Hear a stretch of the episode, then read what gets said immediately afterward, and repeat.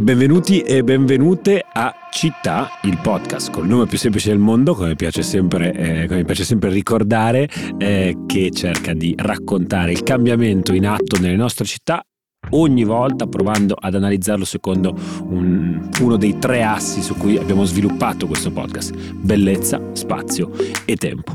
Oggi di nuovo puntata in cui i tre assi verranno toccati, forse tutti e tre, sicuramente quello dello spazio, spazio inteso come eh, anche dimensione, perché? Perché parliamo del, de, di città di dimensioni un po' più piccole rispetto a quelle a cui ci siamo abituati a parlare in questo podcast, abbiamo parlato di, di grandi città, di grandi trasformazioni, di grandi gruppi eh, e agglomerati urbani. Abbiamo raccontato anche tanti trend in atto eh, in, giro, in, giro, per il mondo. Sappiamo che insomma l'urbanizzazione sta continuando, ci sono megalopoli che crescono, gran- l'attenzione è tutta su queste città, i laboratori che osservano il cambiamento delle città sono molto concentrati su quello che accade in ambito, diciamolo così, metropolitano. Ci siamo posti però una domanda. Ma cosa succede là fuori? E noi intendiamo nei borghi, no, però diciamo nelle piccole e medie città. Per rispondere a questa domanda, e quindi un po' cosa succede fuori dai grandi centri, abbiamo chiamato Francesco Ripa della London School of Economics. Ciao Francesco. Ciao Riccardo e grazie per l'invito. Ti chiederei da subito prima di raccontarci un po' perché è molto interessante cosa combini la London School of Economics con le città. Ottima domanda. Lavoro per LSC Cities, che è il centro di ricerca e consulenza della London School of Economics sulle politiche urbane e, ehm, ed è una struttura diciamo molto Uh, se vuoi, agile che all'interno di questa grande università si muove per aiutare, per studiare le trasformazioni urbane da un punto di vista multidisciplinare.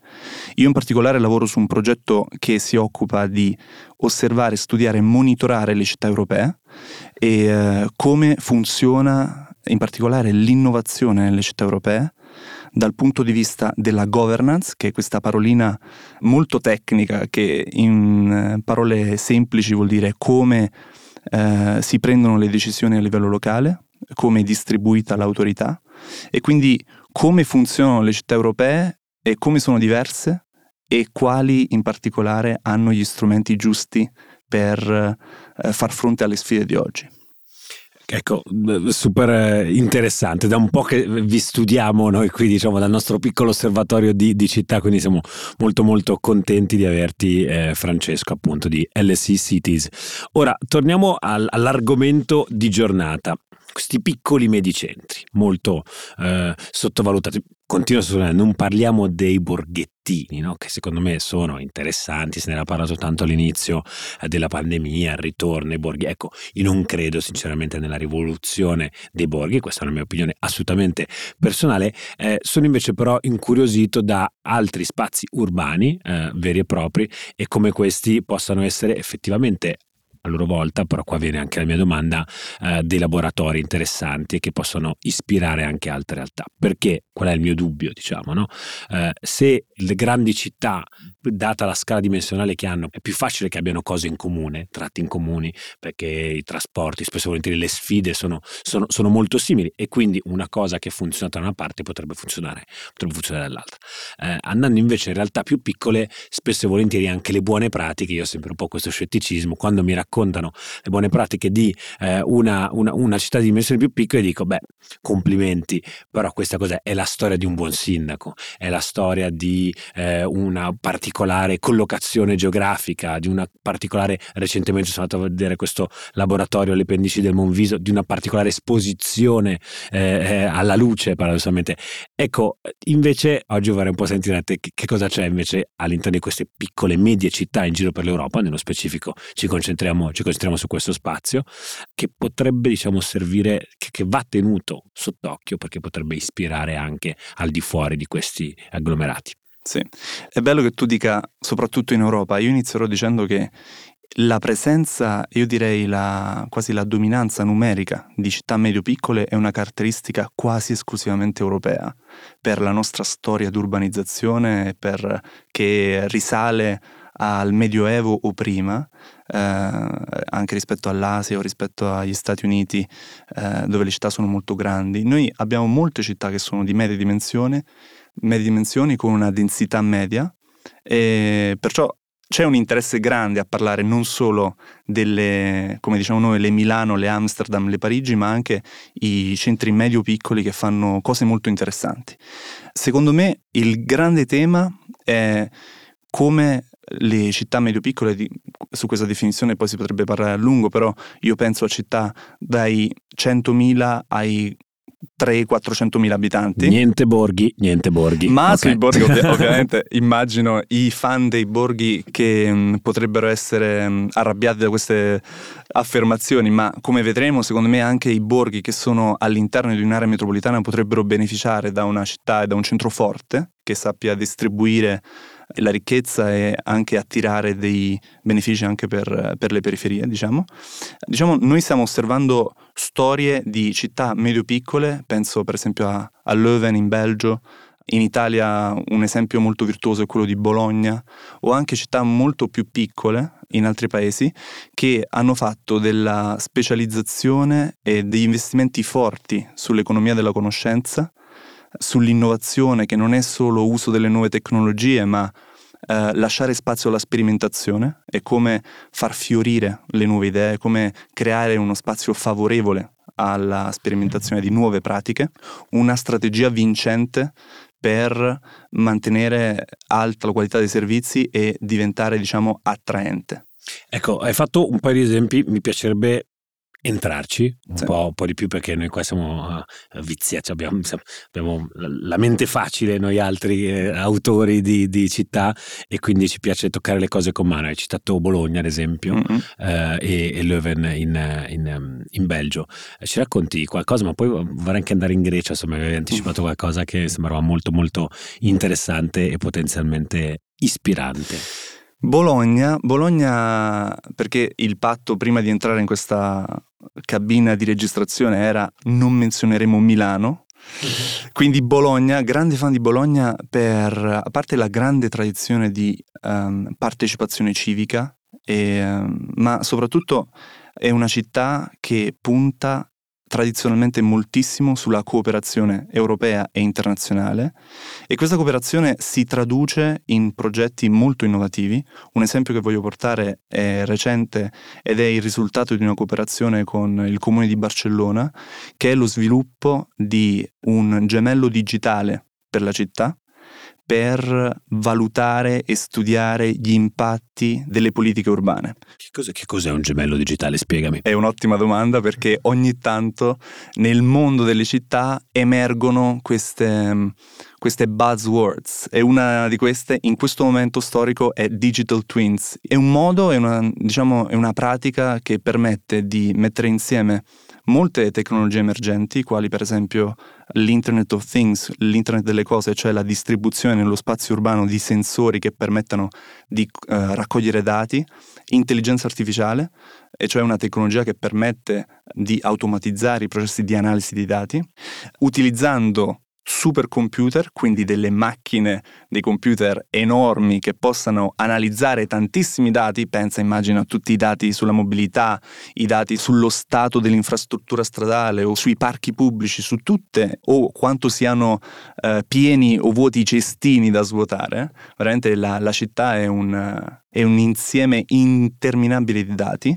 Bologna insieme a Barcellona e poi possiamo anche menzionare perché proprio Bologna e Barcellona e come è nata questa cooperazione, sono messe insieme, hanno due centri di ricerca molto avanzati la, e due supercomputer che non è, non è da tutti e hanno deciso di collaborare insieme per costruire questi modelli, una replica digitale della città per, per esempio, se hai un intervento che vorresti proporre per pedonalizzare una strada, provarlo prima sulla replica digitale e notarne, studiarne gli effetti prima di implementarlo nella realtà.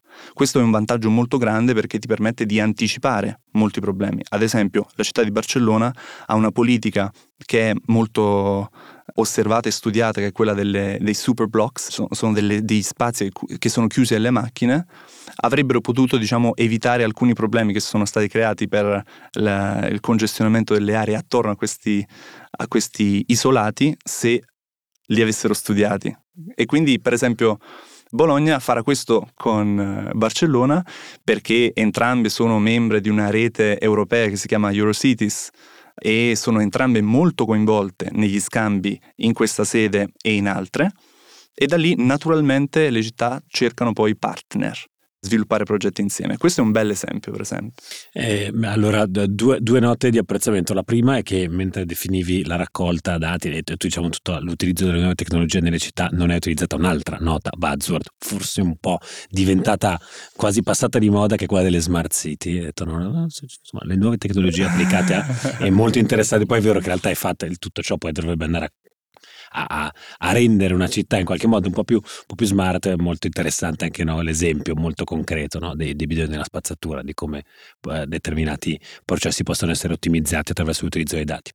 Eh, l'altra seconda nota di merito è citata Superblocks che abbiamo eh, coperto recentemente con un, un, paio di post anche, anche, anche, su Will. Spostiamoci più a nord, mi parlavi di Leuven, eh, andiamo in Belgio, cosa, cosa combina da quelle parti? Di nuovo città in quella fascia lì no? Sempre anche lei piccola media, forse più piccola ancora di, più di Bologna. piccola di Bologna. Uh, Leuven è una città di circa 100.000 abitanti, come ce ne sono tante anche in Italia. Ha delle particolarità e diciamo dei privilegi grandi, è nell'area, eh, non è troppo distante da Bruxelles, che è la capitale del Belgio, ma soprattutto è forte della presenza di una delle università più antiche d'Europa, l'Università Cattolica di Lovanio, e questa città negli ultimi anni si è affermata come una delle capitali europee per l'innovazione. Ha vinto un premio nel 2020 della Commissione europea eh, come capitale europea dell'innovazione, ma era diciamo il culmine di un processo molto lungo, sia di partecipazione pubblica e di coinvolgimento dei cittadini attraverso processi che um, avevano luogo e hanno luogo nei quartieri, nei singoli quartieri della città, ma soprattutto, ed è il tema che a me interessa molto in questo momento da, come, come fenomeno, è il modo in cui ha creato una piattaforma di collaborazione, di cooperazione tra tutti gli attori della città coinvolti in processi innovativi. In un'università e attorno a una grande università c'è molto talento, c'è molto sapere, ma soprattutto molto capitale che si concentra ed è lì disponibile per essere impiegato in progetti innovativi. E, e Leuven l'ha fatto attraverso un portale che si chiama Leuven Mind Gate, che ha cercato di dare una struttura a tre obiettivi. Quindi a me piace guardare agli obiettivi perché vuol dire che c'è una strategia e c'è una direzione e un, un processo per, per, dare una direzione a tutte le persone che stanno facendo, eh, lavorando in determinato ambito, per collaborare nell'ambito della sanità. Infatti per la ricerca biomedica eh, è uno dei poli più importanti in Europa. Uh, la sanità, la cultura e l'high tech, le tecnologie digitali. Questo ha permesso di creare uno scambio regolare, si tratta di incontri regolari, non stiamo parlando di infrastrutture e strutture di collaborazione molto sofisticate. Banalmente, anche soltanto ritrovarsi a cadenza mensile e scambiare sui propri obiettivi, se il comune ha un piano, se il comune ha un obiettivo, se il comune si rende conto di avere un problema e eh, c'è un imprenditore che sta riflettendo a come impiegare una, spe- una certa tecnologia per potenzialmente risolvere quel problema, è un incontro che può permettere a entrambi di raggiungere un risultato. Chi ne beneficia ovviamente è la città e chi ci vive e quindi questa cooperazione, questo ambiente di cooperazione va a beneficio di tutti. Io la vedo come una sorta di competenza, di essere bravi a cooperare e a creare il clima di cooperazione diciamo così, città privilegiate a loro modo, no? Bologna, faccio l'avvocato del diavolo, no? ritorno certo. al punto di partenza, condizioni particolari. Bologna, università più eh, anti, una delle università, mai capito qual è poi l'università più antica, perché tutte c'erano Salamanca, Bologna, Coimbra, mai capito. Eh, Bologna, eh, città eh, con una grande università e sicuramente città eh, con, con grandi opportunità economiche, perché insomma si cala in una regione molto fortunata. Eh, Leuven, di nuovo, un'altra città vicina alla capitale d'Europa, eh, dove sicuramente potenzialmente c'è van- qualche vantaggio in più per fare un distretto di innovazione. Sud Europa, cosa, cosa, mi, cosa, cosa, ci puoi raccontare? Così provo, sf- ti sfido a trovarmi un altro caso così virtuoso anche andando un po' più in giù. Per non menzionare uno dei vostri recenti ospiti in questo podcast che viene da Palermo e lavora a Palermo. Non parlerò del Sud Italia, sebbene un, un, argomento che mi stia particolarmente a cuore. Eh, porto il, l'esempio di Tricala. Che è un comune di cui probabilmente non hai mai sentito parlare. Confermo, confermo. Normalmente annuisco silenziosamente. Così. Ma curiosamente per chi lavora nelle, nel, nel, nella bolla, perché poi sono tutte bolle, nell'ambito urbano in Europa, è un nome che è diventato uh, bizzarramente comune. Uh, nonostante non sia una città molto grande, ha meno di 100.000 abitanti, ha circa 80, un poco più di 80.000 abitanti. Quindi quasi sotto la nostra linea di definizione. Quasi sotto la nostra linea di definizione, è veramente una, una piccola città che ha una tradizione prevalentemente agricola ed è diventata negli ultimi anni, o si è presentata io direi con un certo successo, qui per tornare al buzzword che non avevo menzionato prima, la prima smart city in Grecia.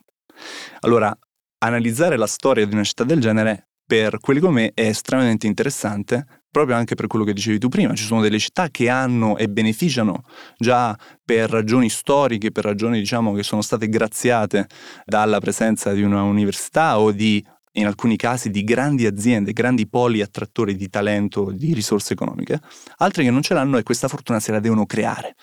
Uh, Tricala uh, l'ha fatto attraverso, io direi, l'intuizione di un sindaco particolarmente ambizioso e particolarmente attento alle opportunità di mercato, lui è un, un, un imprenditore che ha creato un'azienda prima per intercettare tutte le opportunità legate alla digitalizzazione, un'azienda pubblica che si chiama Smart Tricala, appunto, e da allora è diventata un punto di riferimento per la sperimentazione nell'ambito della mobilità con i veicoli a guida autonoma, per la prima volta immagina dei vecchietti in questo piccolo comune in Grecia che andavano nel centro con un piccolo bus eh, che si guidava da solo in una sperimentazione che hanno, che hanno fatto. Hanno anche eh, sperimentato molto nel, nei servizi digitali per ridurre l'esclusione sociale e in generale hanno iniziato ad aprirsi e partecipare moltissimo alle attività di networking europeo. Prima ho menzionato Eurocities, ma ne sono molti meccanismi e molte piattaforme, una di tutte soprattutto che lavora moltissimo sui comuni medio-piccoli e Urbact, molto presente anche eh, in Italia, e quindi da allora ha iniziato a essere visibile. E quando un comune del genere decide, fa la scelta strategica di riconvertirsi e, cer- e, intercettare le opportunità dell'economia della conoscenza e in questo caso in particolare dell'economia del digitale, innesca dei meccanismi. A volte, soprattutto per le città che hanno una storia molto marcata, non è facile staccarsi dal passato e guardare al futuro. Per Tricala forse è stato un po' più facile perché si sono riconvertiti da un'economia prevalentemente agricola a un'economia, diciamo, moderna che investe moltissimo sull'innovazione.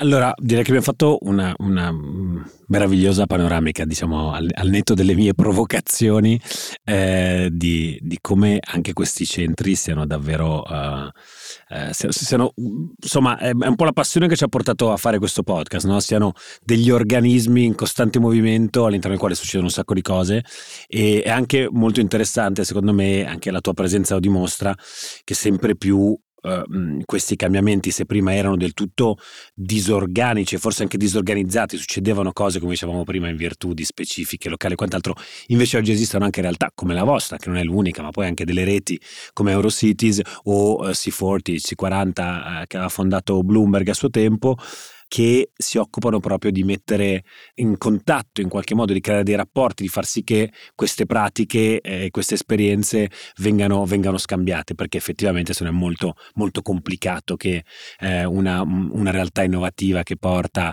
eh, la, la, la, mobilità elettrica senza guidatore degli anziani in Grecia, magari anche da un'altra parte dove penserebbero, ma no, ma dai, quella roba lì solo in California. No, un momento, guarda che anche in una provincia greca fanno cose del genere quindi davvero, davvero, davvero molto, molto interessante e ancora di più diciamo accresce in noi la passione per questo mondo affascinante che sono le città. Grazie mille Francesco. Grazie Riccardo. Ciao a tutti e a tutte, ci sentiamo nella prossima puntata di Città.